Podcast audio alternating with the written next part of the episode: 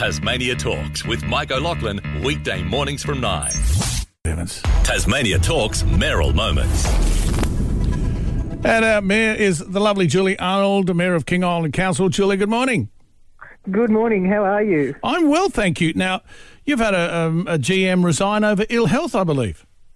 Yes, look, it's very unfortunate. Um, we have regret, regretfully uh, accepted uh, Greg Alomes' uh, resignation. So uh, we will be working through that uh, with uh, Greg and our uh, current Deputy General Manager and staff and councillors. Uh, so, yes, look, very unfortunate, but um, the council will still be here, King Island will still be here, and um, um, we wish uh, Greg and Heather obviously the very best going forward. So, people need to make those sorts of decisions in their own best interests, and we um, we fully support Greg's um, uh, need to do that. Good on you, Julie. So there's a vacancy. Apply to the um, King Island Council.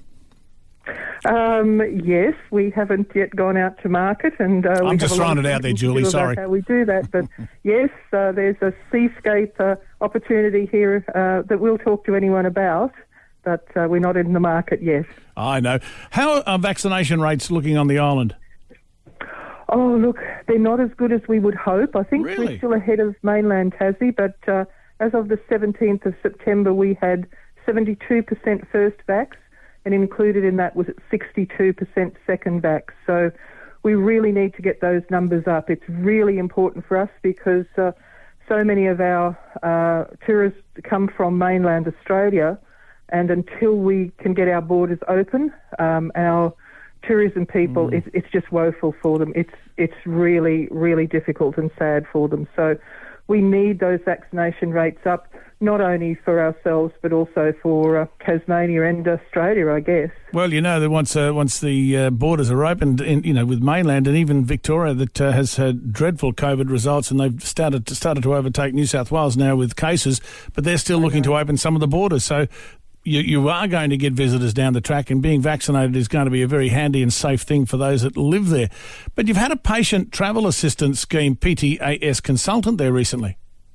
Oh yes, the um, the Department of Health has um, engaged some consultants. So the patient travel assistance scheme is really important for King Islanders. Uh, it's uh, federal money administered administered by the state government, and it is it covers airfares for uh, for people to travel off the island uh, and go to uh, Burnie, Launceston, Hobart for medical uh, help. And of course, given that our airfares to Tasmania are so high, at sort of basically $600 return, uh, there's a lot of islanders who need help with paying those sorts of fees, especially if they have to travel a couple of times. So that uh, travel assistance scheme is really important to us because we can't get in the car and, and drive for an hour and, and be at a specialist. Yeah. We have to fly. So uh, the consultant, uh, Dr. Kelly, who was a GP on Flinders for, for some time, so she understands rural and remote areas. Um, she has uh, been on the island all day yesterday and today, and uh, has will talk to anybody that wishes to talk to her about the uh, um, the issues that they see, the opportunities for the uh, for changes to the scheme, uh, so that she gets a, a really good understanding of the issues that we're facing with administration of that scheme. It's uh, good to see that they're over there, and that is obviously uh, a great idea with the PTAS too, uh, and in assisting uh, patient travel. Has uh, the Premier um, acknowledged that he's going to come over there and hop on a skateboard, Julie? He has.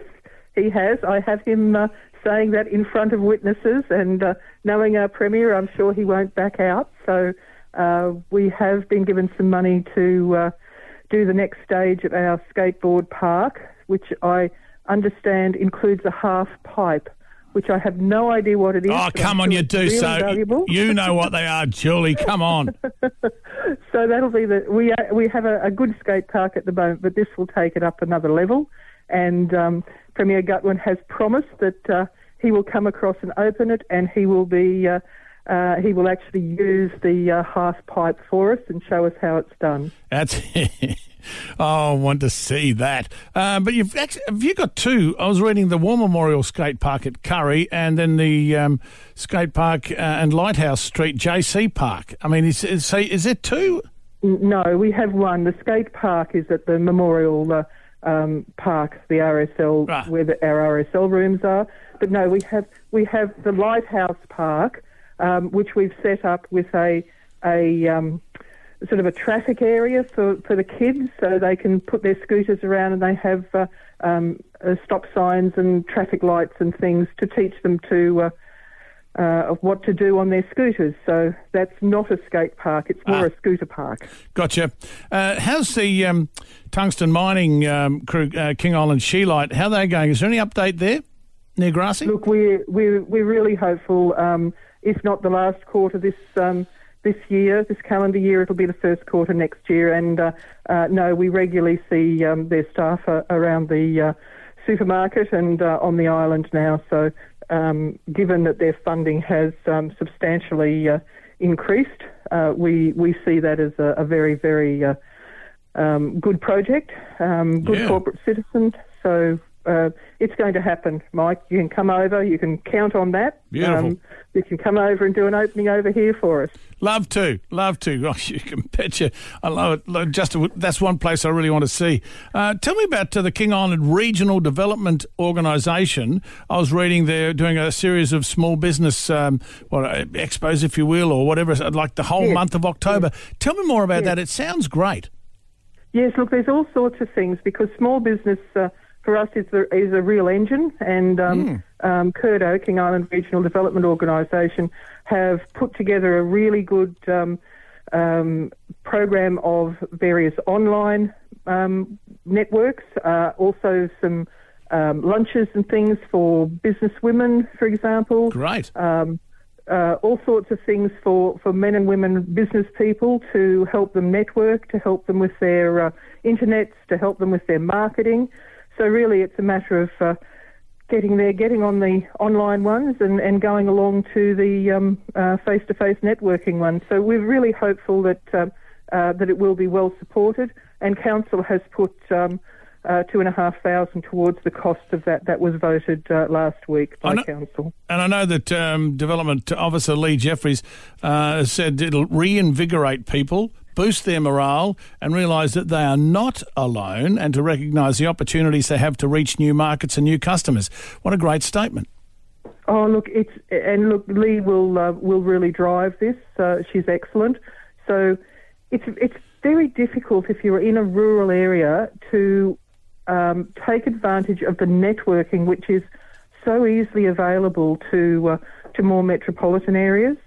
Um, and and online now gives us the opportunity to network a lot better and to tap into a lot of resources that weren't previously available. So yes, no, a really good. Um, a really good program, and uh, hopefully uh, it will be really well supported. I'm sure it will be, Julie. It's good to talk to you again. Julie Arnold, the Mayor of King Island Council. We will talk again soon, Julie, and have a wonderful day. You too, Mike. Tasmania Talks with Mike O'Loughlin, weekday mornings from 9.